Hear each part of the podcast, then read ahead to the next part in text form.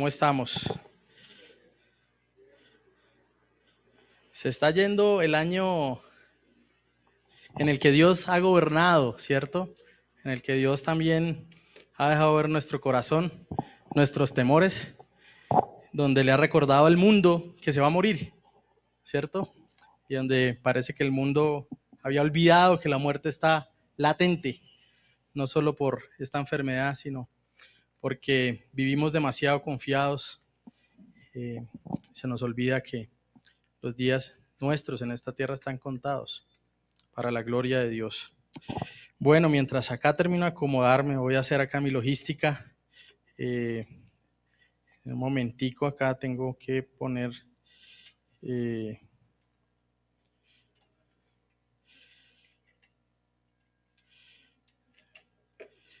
poner acá mis cositas para no abusar del tiempo.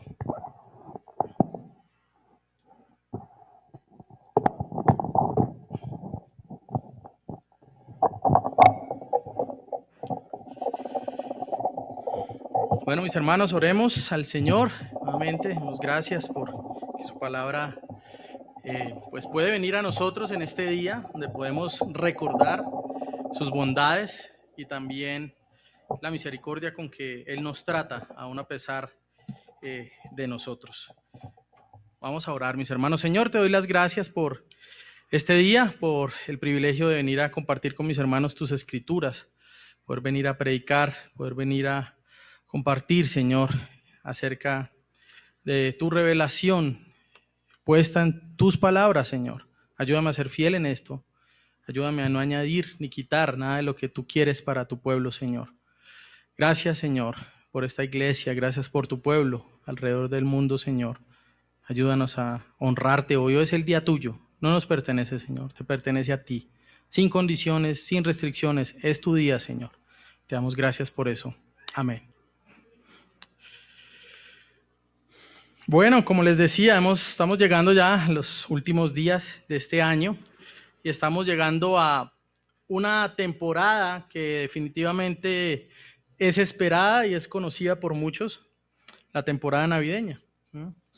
De muchas maneras, los hombres sin Dios hacen o tratan de ver la Navidad de manera que se vea como algo bonito, como algo bueno, pero que no tenga nada que ver con Dios. No sé si lo han notado. Y es precisamente Dios quien es el motivo y la verdadera razón de la Navidad. Ahora, en ese intento desesperado de los hombres de hacer ver la Navidad eh, como algo bonito sin Dios, lo muestran como el tiempo de la familia y lo que hacen entonces es ocuparse y tener contacto con familiares que durante el año tal vez no han visto o no desean ver. Y bueno, hoy día también eh, el COVID les ayuda como un aliado, ¿no? Para el distanciamiento en las relaciones familiares. Entonces en Navidad los hombres tratan de retomar esas relaciones, tratan de ponerse al día con sus familiares en un año que tal vez las llamadas o las visitas han estado ausentes. Otros hombres entonces hacen ver la Navidad como el tiempo donde destinan algo de sus recursos para personas que no son ellos y entonces hacen caridad en Navidad, tratan de acallar sus conciencias por un año en el que solo han pensado en sí mismos y en el que el uso de sus recursos ha manifestado esto. Otro significado que suele darse a la Navidad es mostrarla como un tiempo mágico, como un tiempo de lo fantástico, como un tiempo de los regalos, y salen entonces diferentes historias, ¿cierto? Las hablan de las hadas, de los duendes, Santa Claus, San Nicolás, Papá Noel o como le llamen en la región de donde usted venga, el que promete recompensar a los niños por su buen comportamiento durante el año. Navidad entonces se convierte en la época donde damos regalos también a nuestros seres amados, regalos que pensamos que solo son cosas materiales. Solo se puede regalar cosas materiales. Pareciera que la Navidad nos dice eso. Porque es más fácil definitivamente demostrar amor con cosas materiales que dando tiempo, o preocupándose genuinamente por las personas, o perdonando ofensas, por ejemplo, o perdonando deudas. Eso no lo queremos regalar en Navidad. Todas esas cosas, mis hermanos, son buenas. Sin embargo, en muchas ocasiones, cuando llega enero, parece que todas estas cosas buenas se guardan en una caja para volver a sacarse el año siguiente con el árbol y las luces. Por otro lado, estamos los hombres que hemos sido rescatados por Dios. Muchos llegan a ver la Navidad como un tiempo de aprovechamiento para la contienda sobre si es lícito celebrarla, si no es lícito celebrarla, eh, sobre lo buenos o malos que son los cristianos que la celebran o que no la celebran. Y aunque el tema de mi enseñanza, mis hermanos, no es hacer una apologética a la celebración navideña, pues sabemos que históricamente pues el nacimiento del Señor no es en diciembre. Debo decir que somos los únicos que podemos acercarnos con sinceridad a lo que significa de verdad o debería significar este tiempo. Y es que Dios se hizo hombre en Cristo naciendo en un pesebre en Belén, para luego ir a morir en el Calvario. Entonces en Él encontramos todas las razones para gozarnos y para celebrar en todo lo que significa el nacimiento del Señor. Pero no solo para que lo hagamos en diciembre, sino para que lo hagamos todos y cada uno de nuestros días. Aquí entonces vemos, debemos decir que la mayoría de las cosas que nombré anteriormente no son malas, pero debemos decir que si reducimos la Navidad solo a estas cosas y dejamos a Dios por fuera, nosotros estamos haciendo que la Navidad sea algo común y que sea algo realmente ordinario o barato. Es Cristo, mis hermanos, el que da un verdadero significado a todo lo que se debe celebrar y debe ser el corazón y la motivación para hacer todas las cosas. Mi sermón entonces tiene como propósito recorrer algunas escrituras para mostrar algunos aspectos acerca del nacimiento del Señor y cuáles fueron su significado para la humanidad, de manera que podamos comprender entonces cuál es la razón de celebrar y cómo lo que sucedió en Belén, en un pesebre, y luego en Jerusalén, en la cruz, hace más de dos mil años, debe llevarnos a rendir nuestras vidas a Dios en todo tiempo. En tiempo de pandemia, en tiempo de no pandemia, en tiempo de normalidad, en tiempo de, bueno, lo que algunos quieren llamar nueva normalidad, en todo tiempo debe llevarnos esto, adorar al Señor. Y mi mensaje lo he titulado el nacimiento glorioso que nos lleva a Dios. Quiero hacer tres cosas entonces. En primer lugar, hablar sobre el nacimiento de Cristo como algo que revela el poder de Dios en segundo lugar, el nacimiento de Cristo como algo que suple la gran necesidad del ser humano. Y en tercer lugar, como este nacimiento debe llevarnos a nosotros a adorar al Señor. El nacimiento del Señor entonces revelando el poder de Dios. Lo primero que quiero decir hoy es que en el nacimiento de Cristo y en todas las cosas que sucedieron para que ese evento, el más importante de la historia, se llevara a cabo, evidenciamos un acto que muestra el poder de Dios, en el cual, como dice Pablo, se cumple la plenitud del tiempo, Gálatas capítulo 4, versículo 4 al 7, para que el Señor Jesús viniera. Es decir, quiero mostrarles cómo el nacimiento de Jesús no fue una coincidencia cósmica, sino realmente el resultado del plan eterno del Señor. Y lo quiero mostrar aludiendo a cómo el poder de Dios se manifiesta en el cumplimiento de las profecías y cómo se manifiesta en el nacimiento sobrenatural del Señor. El poder de Dios entonces se manifiesta en el cumplimiento de las profecías, pero también en el movimiento que da toda la historia humana para que el nacimiento del Señor llegue en ese preciso momento. Y cuando hablamos de profecías debemos comenzar definitivamente estos anuncios en el libro de los principios, es decir, en el libro de Génesis. Génesis capítulo 3, versículo 15, recordamos, Dios ha creado todas las cosas, ha creado al hombre, ha creado a la mujer, ¿cierto? Ha creado todo cuanto existe y les ha dado un simple mandato y es de todo árbol pueden comer, mas del árbol de la ciencia del bien y del mal no podrán comer. Este mandato básicamente buscaba mostrar que a pesar de que Dios había puesto a Adán y a Eva como los que iban a responder por esa creación y los que iban a sojuzgarla, quien seguía gobernando era el Señor mismo. Génesis, en este mandato lo que hace es decirle a Adán, no te creas, a pesar de tener autoridad y ser quien administra esto, el creador y el dueño soy yo. Sabemos por el relato que Adán y Eva fallan en esto, pero inmediatamente vemos a un Dios buscando, a un Dios eh, lanzando una promesa en medio de las consecuencias del pecado y es que vendría un hombre descendiente de la simiente de la mujer que aplastaría entonces la cabeza de la serpiente. Por la caída del hombre entonces la humanidad fue afectada, toda la humanidad, quedando en un estado de muerte espiritual que impide que nosotros podamos ir a Dios por nuestros propios medios. Todos somos etiquetados de ahí en adelante entonces como enemigos de Dios.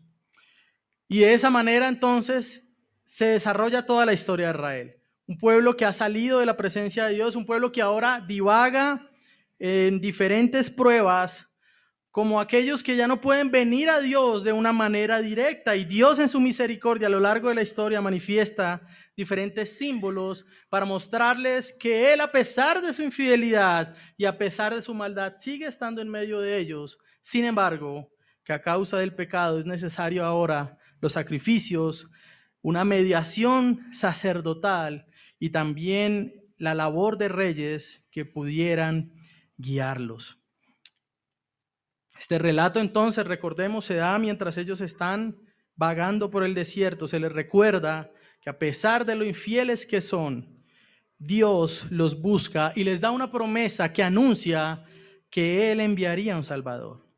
En segundo lugar, vemos, quiero, solo voy a nombrar tal vez dos o tres profecías. La segunda de la que quiero hablar es Miqueas, capítulo 2, perdón, capítulo 5, versículo 2. La Biblia de las Américas lo muestra de esta manera, pero tú, Belén Efrata, aunque eres pequeña entre las familias de Judá, de ti me saldrá el que ha de ser gobernante en Israel. Y sus orígenes son desde tiempos antiguos, desde los días de la eternidad. Ahora, ¿Por qué es importante ir a esta profecía? No podemos verlo como algo suelto, no podemos verlo como algo que no tiene relación con el resto de la escritura. Cuando Miqueas escribe, él está profetizando y él lo hace durante el tiempo de tres reyes, Jotam, Acaz y Ezequías. Usted puede ver eso en Segunda de Crónicas, desde el capítulo 27 hasta el capítulo 32, más o menos. Hay una particularidad en estos reyes y es que eh, Jotán, por ejemplo, se nos dice que hace lo recto ante los ojos del Señor, pero a pesar de la fidelidad de él como rey en algunas cosas, el pueblo todavía continúa corrompiéndose. se nos narra que él edifica una puerta para el templo, se nos habla de que edifica fortaleza para la ciudad, pero también se nos muestra que a pesar de un reinado que parece bueno, no se quitan aún los lugares altos de idolatría. Vemos el reinado de Acaz, por ejemplo, donde se nos habla de un rey totalmente apartado del Señor, no hizo lo recto ante los ojos de Jehová, hizo imágenes fundidas de Baales, hizo pasar a sus hijos por el fuego y quemó incienso como un buen pagano.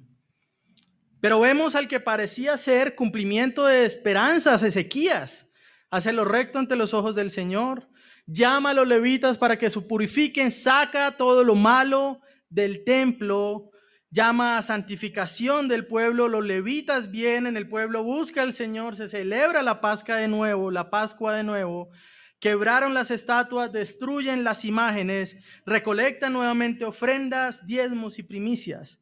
Parece que el pueblo ha llegado otra vez a una época dorada de consagración a Dios.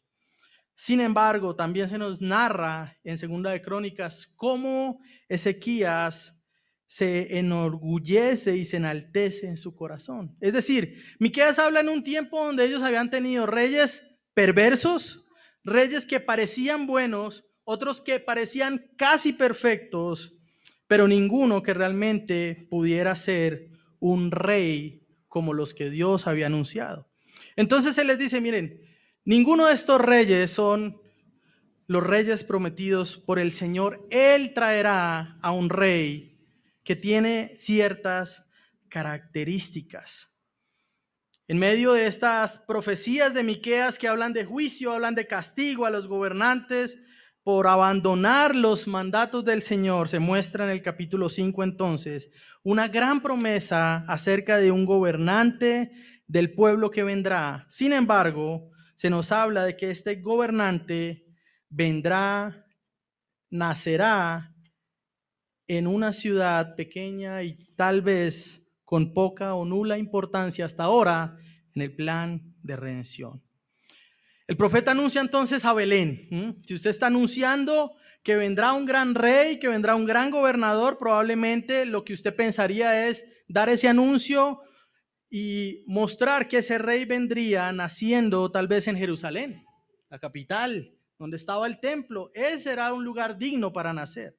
O tal vez nacería en Roma, quien en ese momento iba a tener dominio sobre Israel y Judá. Ciudades importantes en la época de Jesús y de las que uno esperaría que naciera un gran rey. Pero se nos muestra como Belén, una ciudad insignificante, pequeña, de poca monta, como dirían algunos, de poca importancia. Como el mismo profeta lo dice, pequeña entre las familias de Judá.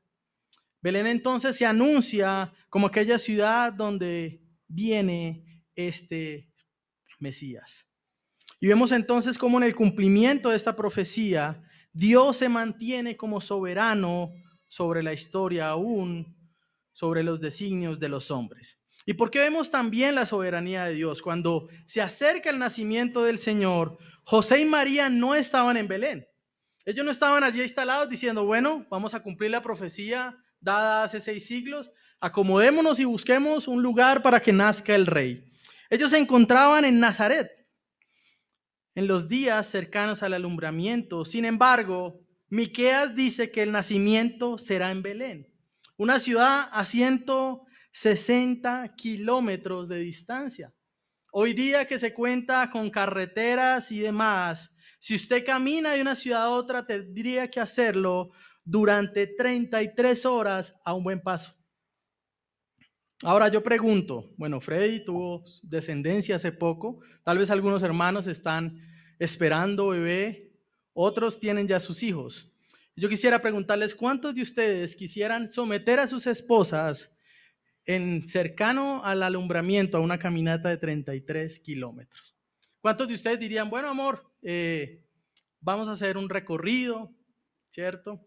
33 eh, horas caminando. Dormiremos por allí en el camino, ¿cierto? Para que nuestro hijo nazca. Ellos estaban cómodos en su plan en Nazaret, pero Dios hace que se genere una dificultad para que entonces su plan sea cumplido. Lucas narra que Augusto César promulga un edicto para empadronamiento, es decir, cada uno por ley debía estar en el lugar de su familia. Es por esa razón entonces que el Señor que está por encima de los gobernantes los utiliza aún en medio de su perversión para proclamar ese edicto de manera que José y María sean obligados a, a desplazarse esta distancia para entonces dar nacimiento a su hijo, que ellos pues no comprendían a plenitud lo que se había anunciado para él. Una dificultad aparente, una dificultad que tal vez eh, a los ojos de muchos podrían poner en riesgo el nacimiento del Salvador, pero al final lo que hace es darle cumplimiento a lo que se había anunciado sobre él. Luego vemos también, hay otras profecías en Oseas capítulo 11, verso 1, cuando se nos habla de que Dios llamará a su hijo de Egipto para ser el Salvador. Y vemos entonces también cómo el Señor mueve la historia por medio de esa persecución que se lanza con Herodes para que entonces José se desplace con María y con su hijo recién nacido a la tierra de Egipto hasta que las circunstancias puedan ser favorables. Herodes está obrando en su maldad para destruir al que amenazaba a su reinado terrenal, al Cristo que había, él había recibido testimonio por medio de los magos de que el Señor ya estaba por nacer. Herodes entonces en esta esquizofrenia real que tenía, en la que incluso asesina a su hijo para que no le quitara su trono, lanza esta persecución, por lo cual ellos son llevados a Egipto y luego el Hijo del Señor es traído para cumplir nuevamente esa profecía. Un tiempo entonces en el que el Señor realmente nos muestra que Él cumple sus propósitos aún por encima de los designios de los hombres. Ahora solo he hablado de tres anuncios sobre el nacimiento del Señor. Sin embargo, no solo en su nacimiento, sino en su muerte, en su vida, en su resurrección, hay más de 300 profecías cumplidas en el Señor. Y si usted es un hombre al que le gusta tal vez eh, las matemáticas, los números, las estadísticas, podría pensar, bueno, ¿cuál es la probabilidad de que esto pueda cumplirse? Bueno, un matemático se tomó la labor de hacer esto, un doctor llamado Peter Stoner, y habla solamente de la probabilidad de que 48 profecías se cumplan en una misma persona, y él habló de un número de demasiado pequeño, 1, 0, perdón, coma, 157 ceros al otro lado y por allá un 1 escondida. Nuestras mentes y nuestras calculadoras ni siquiera tienen esa cantidad de números. Esa era la probabilidad de cumplir 48 profecías, pero en Cristo se cumplen 300 profecías hechas por Dios. Pero como conclusión, mis hermanos, solo de estas tres profecías en el nacimiento de Jesús podemos decir que Dios muestra su poder y su grandeza.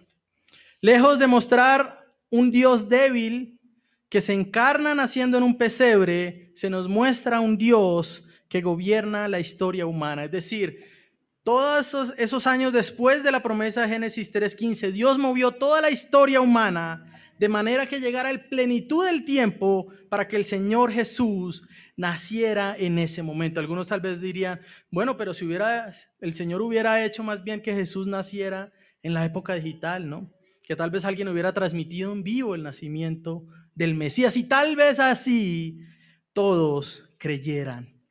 Pero no, el Señor lo hizo en el tiempo que tenía que ser. Él nace mostrándose como aquel poderoso rey que gobierna. Algunos cuando están, los que arman pesebres y eso, ¿cierto? arman estas, las figuritas y ponen a Jesús al final, ¿no? Como diciendo, pobrecito, ay, rodeado de, de vacas, de ovejas, pobrecito, pongámoslo ahí, allí al Salvador.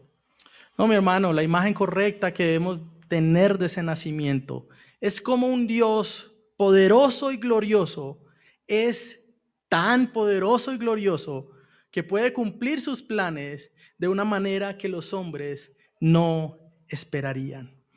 En su nacimiento sobrenatural también vemos al Señor naciendo de María, siendo virgen aún, sin participación alguna de José para engendrarlo, algo inexplicable para la ciencia, algo maravilloso, pero en este misterio recordamos nuevamente lo dicho a Abraham y recordamos lo dicho constantemente por los profetas, y es que no hay nada imposible para Dios. Un nacimiento virginal que también había sido profetizado siglos antes por Isaías, capítulo 7, verso 14. Nuevamente pregunto, mis hermanos, a ustedes, a los que de ustedes son padres, ¿cuántos planes hicieron acerca del nacimiento de sus hijos? ¿Mm? Tal vez algunos ya llegando al mes anterior, a los dos meses antes, dijeron, bueno, van a ser entonces en esta clínica, ya nos agendaron, ya tenemos todo listo para que nazca, estando a dos meses antes del nacimiento.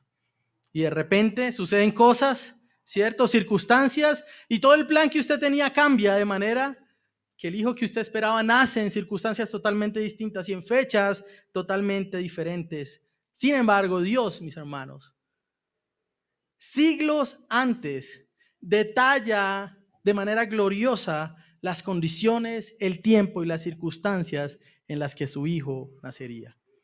Algo glorioso y algo impensable para los hombres. Todo lo que rodea el nacimiento del Señor es glorioso, los anuncios proféticos, el poder de Dios gobernando por encima de reyes perversos, dirigiendo la historia para que llegara a la plenitud donde Cristo vendría por una obra maravillosa del Espíritu Santo. Pero no solo en el nacimiento del Señor se muestra el poder de Dios, sino en toda la vida de nuestro Salvador. Cada segundo de la existencia de Cristo manifiesta el poder de Dios a los hombres. Se muestra su poder en los milagros, definitivamente.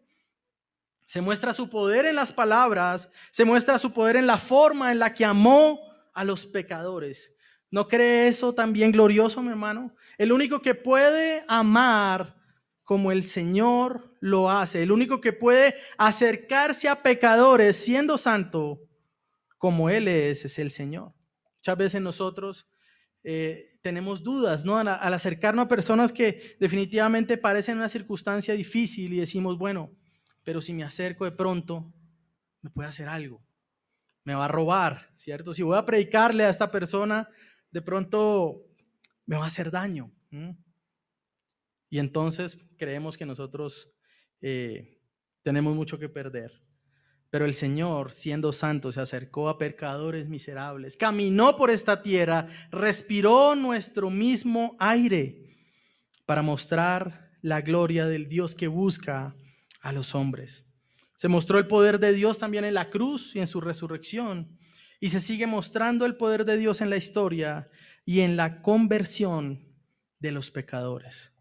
¿Se muestra el poder de Dios hoy en medio de esto que vivimos? Claro que sí. Porque personas que parecían demasiado estables y sólidas en sus profesiones de fe, al anunciarse dificultades como las que se anunciaron desde febrero, se alejan de buscar a su Señor. Tuvo que enviar el Señor este tipo de circunstancias para mostrar las grietas que habían en nuestro corazón, que clamaba, Dios es mi rey, pero que al final día a día muestran que tal confianza tal vez era de papel. Y nuestra confianza entonces aún sobre nuestra vida se ha entregado a cifras, a estadísticas, a medidas, a protocolos, a, circunstancias ante un enemigo que la verdad es poco poderoso. Era necesario que Dios enviara estas cosas para mostrar también quién es quién delante de Él y dónde su obra es verdadera y dónde lo que parecía ser su obra no es solo, sino hojarasca y paja. Pero vemos también el nacimiento de Cristo como aquel que suple la gran necesidad del hombre. Si vamos hoy a las calles, mis hermanos, y preguntamos, ¿cuál creen que es la mayor necesidad del ser humano? Muchos responderán, bueno, la paz mundial o salud para todos, vacuna gratuita para todos. Que mañana todos nos podamos vacunar, tal vez mucha gente diría eso. Sin embargo, mis hermanos, al estudiar la historia del hombre y las escrituras, nosotros vemos que realmente la gran necesidad de los hombres es ser librados del pecado. Yo quiero decirle algo, aunque todos tal vez estemos esperando, la mayoría de, ustedes tal vez estemos esperando que esto se dé y que todos seamos inmunes contra la COVID, esa vacuna no puede quitarnos la condición de pecadores delante de Dios. Tal vez alargará, entre comillas, la expectativa de vida, pero no podrá quitarnos ese rótulo en el cual se nos dice ninguno ha hecho bueno lo bueno. Todos se apartaron de Dios. Todos están destituidos de la gloria de Dios. Luego de que Adán cae, la raza entonces, toda la raza humana desalojada del lugar más precioso y de tener una relación perfecta con Dios. A raíz de eso, el pecado se enseñorea de nosotros y por eso nuestra historia está guiada y determinada a veces, marcada por guerras, por hambrunas, ¿cierto? Marcadas por esclavitud, marcada por diversas perversiones. Y todo el dinero del mundo, todo el oro del mundo, no puede cambiar un poco el corazón egoísta y de piedra que tienen los hombres. Mis hermanos, esa es nuestra mayor necesidad.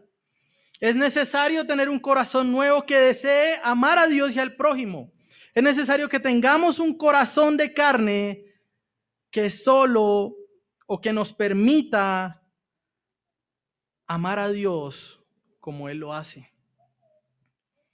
Tal como lo dice Jeremías, estando acostumbrados a hacer lo, lo malo, no podemos hacer lo bueno a no ser de que Dios haga algo.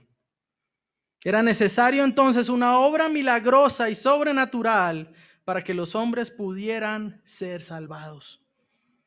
La cruz y el pesebre nos muestran el obrar de Dios para suplir la gran necesidad del hombre. Dios mismo toma forma humana para suplir esta gran necesidad. Es necesario que Dios mismo venga por medio de su Hijo para que nuestro gran enemigo, el pecado, pudiera ser derrotado.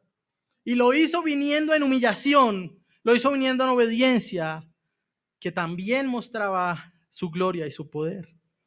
Cristo vino en humillación, siendo rey, pero no naciendo en un palacio, naciendo en un pueblo pequeño y además de eso, naciendo en un pesebre.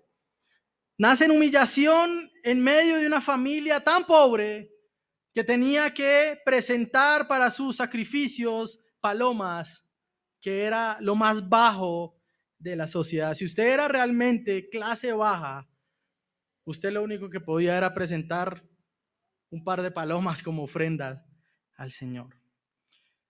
Nosotros vemos en Génesis a Dios paseándose por el Edén, pero luego de la, de la, caída ya no vemos ese tipo de relatos. Vemos a Dios ahora enviando ángeles, enviando mensajeros, la tierra entonces ya no es un lugar digno para que camine el rey de reyes. Los reyes en la antigüedad ponían un largo, una larga alfombra roja para caminar, para pasearse por los palacios. Pero Cristo es el tipo de rey que en su encarnación camina sobre su creación, se acerca a su pueblo, ya no vistiendo grandiosas túnicas, sino vistiéndose de humildad al tomar nuestra forma humana. Él es un rey que se vistió en harapos, tomando nuestra naturaleza para mostrarnos su grandeza y su gloria. Tomando sobre sí su pecado, el pecado de su pueblo, para asegurar la entrada en las moradas celestiales. Lo, veo, lo vemos rodeado de pecadores, comiendo con ellos, incluso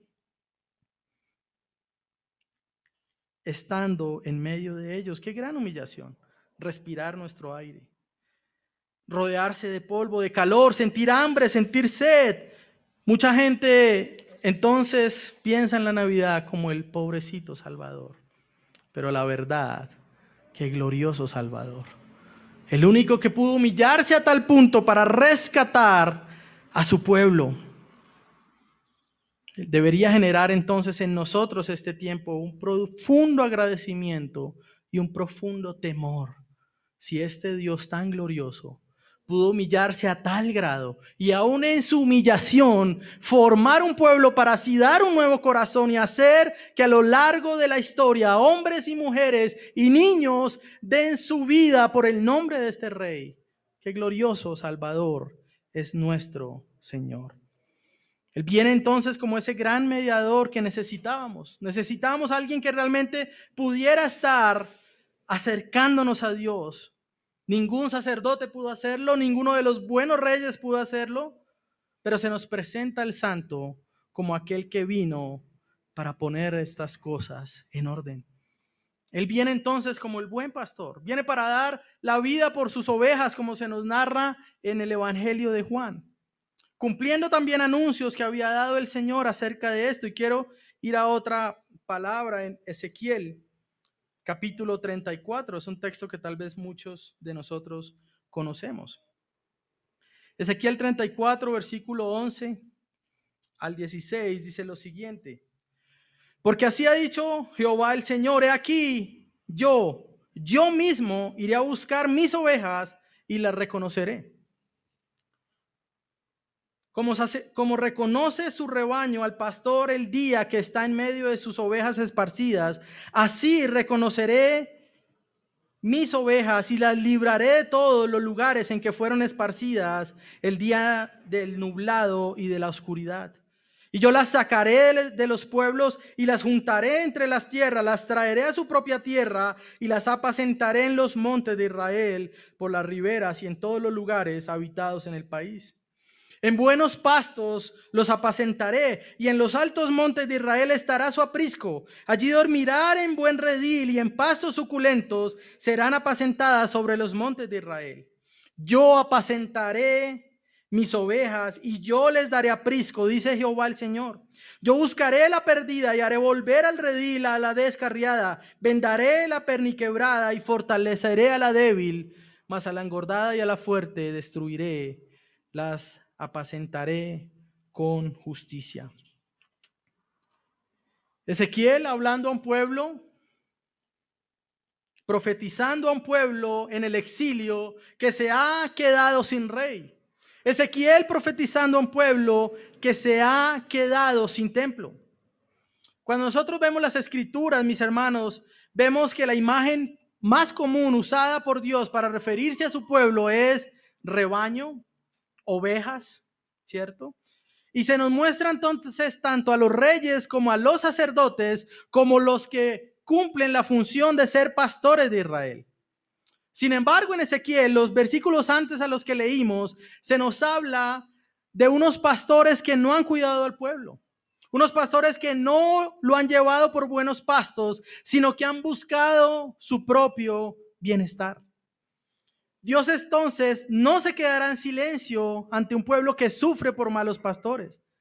Él entonces enjuiciará a estos malos pastores, viniendo él mismo como rescate por un pueblo que sufre y anuncia venir de manera personal para mostrarse como el buen pastor de Israel. Él dice, ¿saben qué? Ni siquiera ustedes reyes, pastores de Israel, ni siquiera el mejor de ustedes ha podido hacerlo bien. Es necesario que yo vaya personalmente y guíe a mi pueblo a buenos pastos. Este tiempo, mis hermanos, nos debe recordar que Dios se hizo hombre para dejarnos ver que Él no solo es el buen pastor, sino que es el gran y único pastor de nuestras almas, tal como lo dice Hebreos también, capítulo 13. Él es el que se hizo hombre para mostrarnos los verdes pastos a los que Él nos guiará en las moradas eternas y durante el peregrinaje que tengamos en esta tierra. Pero ojo, a pesar de que Israel tuvo estos malos reyes, malos sacerdotes, malos pastores, no eran ellos inocentes. Ezequiel anuncia a un pueblo que se ha ensoberbecido contra Dios, a un pueblo que se ha apartado del Señor y que se ha vuelto rebelde contra Dios. Algo que sucedía en la antigüedad, en los pastores de los tiempos antiguos de Israel, era que cuando ellos recibían un nuevo rebaño, cuando recibían un rebaño que era hostil contra cualquier pastor, lo que hacían ellos muchas veces era ponerse sobre ellos pieles de ovejas para que el rebaño no los vieran como algo extraño, sino como alguien que es cercano a ellos y como algo que también debe ser temido. Y así entonces, en pocos días, las ovejas podían reconocer quién era su pastor y podían comenzar entonces a seguirlo. Mis hermanos, así como Israel, nosotros también éramos enemigos de Dios.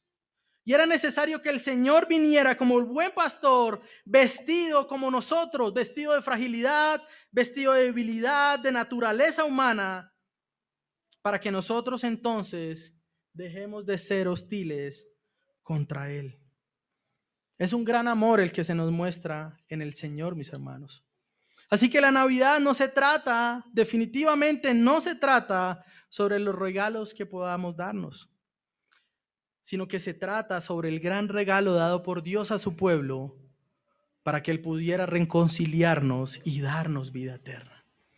El gran regalo que hizo lo que ninguno de nosotros podríamos hacer.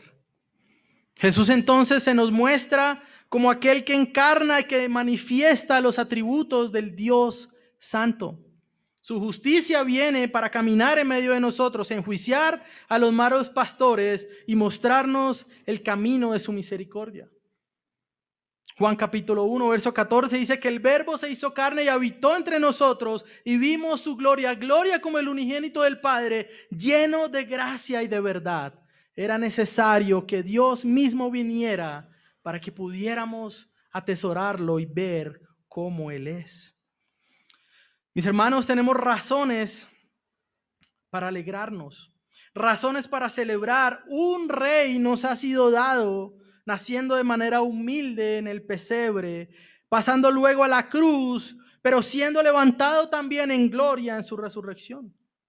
Él es el rey de gloria. Su humillación luego lo llevó a la victoria y exhibió públicamente como derrotados a los poderes de las tinieblas venciendo por último a la muerte.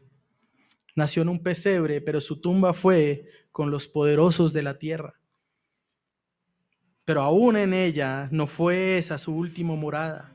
Su tumba fue dejada en la soledad y esa también es nuestra certeza y esperanza en nuestra vida y en la vida venidera. La pregunta es, mis hermanos, ¿qué debemos entonces hacer ante estas verdades? ¿A qué debieran llevarnos estas verdades que conocemos acerca de Dios? En primer lugar, el nacimiento del Señor debe llevarnos a reconocer que en ningún otro hay salvación. La Navidad le recuerda al hombre que sus intentos por salvarse a sí mismos son inútiles son inútiles. Nos recuerda que era necesario que Dios mismo viniera para salvarnos. Así de grande era nuestro pecado, mi hermano. Así de grande era nuestra transgresión y nuestra rebelión contra Dios, que Él mismo tenía que pagar el precio por nuestras transgresiones y pecados. Este tiempo entonces debe llevarnos a adorar y a reconocer que Dios es poderoso y fiel en el cumplimiento de su plan. La Navidad nos recuerda al Dios que gobierna sobre la historia para mostrar sus propósitos. Y el mismo Dios que ha gobernado toda la historia humana y que trajo a su Hijo, sigue gobernando el día de hoy. Algunos se acercaron a este tiempo difícil o se han acercado como que Dios ya no estuviera en gobierno, como que Dios ya no estuviera en su trono. Bueno, Señor, pero iba también la iglesia, Señor. Habíamos alcanzado ya 200 miembros y vino esta crisis, Señor. ¿Qué pasó? El mismo Dios que gobernó entonces, gobierna hoy y gobernará para siempre. Y tal vez estos tiempos lo que también han hecho es mostrar realmente dónde estaba nuestro corazón. Tal vez es mostrarnos lo frágil que es nuestra confianza en Él. La Navidad o este tiempo donde nosotros somos los únicos con un derecho legítimo a celebrar, nos muestra o nos debe llevar a poner las prioridades de nuestras vidas en orden y a buscar a Dios por sobre todas las cosas y verlo como el glorioso tesoro que debemos desear y anhelar, incluso por encima de nuestra propia vida. Hermanos, si es que estamos en un tiempo donde si tal vez yo pregunto, todos acá no sepamos las normas de bioseguridad. Si yo pregunto acá, ¿cuánto dicen que debemos lavarnos las manos? Tal vez varios levantarán cada tres horas, pastor. Y entonces, ¿a qué porcentaje debe estar el alcohol para eliminar el virus? A tanto, pastor. Y entonces, ¿cuánto debe ser el distanciamiento social el que debemos exhibir? Dos metros, pastor. Somos demasiado ortodoxos en esto. Y no estoy diciendo que sea malo. Sin embargo, al mismo tiempo que somos tan cuidadosos, tan meticulosos y tan ortodoxos en el cuidado y en la bioseguridad, no somos tan cuidadosos, tan ortodoxos, ni tan minuciosos en nuestra búsqueda del Señor. Ningún día dejamos de ponernos la máscara, pero tal vez en este tiempo hay días que hemos dejado de buscar al Señor. Ningún día dejamos de ver las noticias de que tanto avanza, que tanto se expande, cuántas cepas hay, pero hay días en que no venimos a la escritura para recordar los atributos de nuestro Señor. El tiempo de Natividad de Navidad nos recuerda dónde deben estar nuestras prioridades. Y gloria a Dios porque estamos sobre hombros de peregrinos, de diversos hombres que entregaron sus vidas y que la estimaron como poca cosa con tal de alcanzar a Cristo.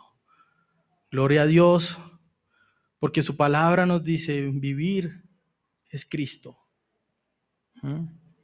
En ninguna manera quiere decir esto que seamos irresponsables o que no hagamos lo que pues eh, debemos hacer para cuidarnos. Sin embargo, mis hermanos, debemos recordar que el que gobierna la historia sigue gobernando hoy.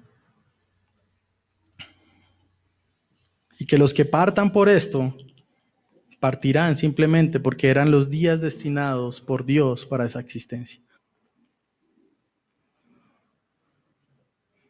El tapabocas es bueno, hay que usarlo, pero no alarga un segundo más el día en que Dios ha destinado para partir de esa tierra. ¿Lo debo usar? Sí. ¿Me va a dar más vida? No, el Señor ya me dio los días que voy a vivir. Que el Señor nos ayude, mis hermanos, en este tiempo a recordar cuáles son nuestras prioridades.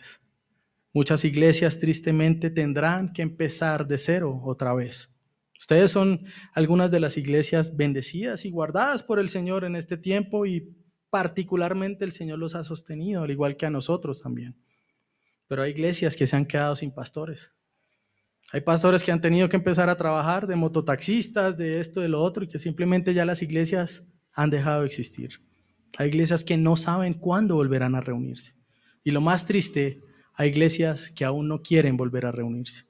Que Dios tenga piedad y misericordia de nosotros, porque hemos puesto muchas cosas por encima del Rey que vino, que se hizo hombre, que se hizo carne, para recordarnos que Él es el que gobierna y no nosotros.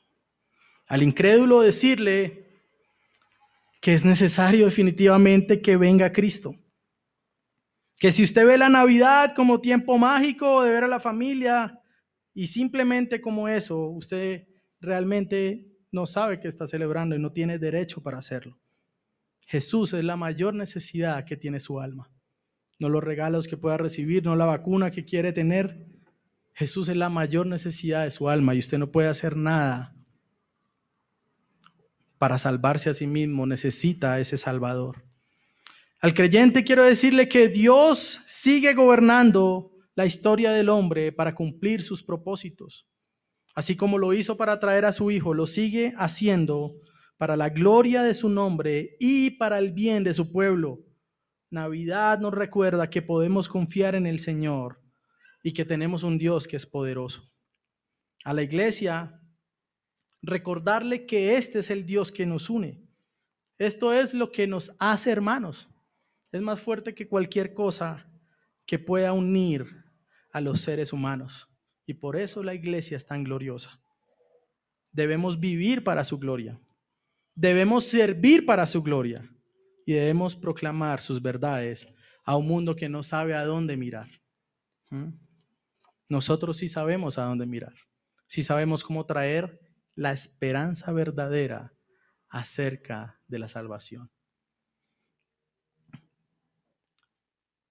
cómo hemos aprovechado este tiempo para hablar del Salvador. Un día hace unos meses me olvidé ponerme el tapabocas. Iba como a una cuadra de mi casa, gracias a Dios no tuve que volverme tanto. Y una señora totalmente angustiada por mi salud y bueno, con una preocupación genuina, me reconvino. Cuidado. Se alejó al mismo tiempo que me decía, se alejó un poco de mí. Cuidado con el tapado. Qué pena, Señor. Muchas gracias, muy amable. Fui y me lo puse. Después la alcancé y me la acerqué y le dije, hay algo más peligroso que salir sin tapabocas.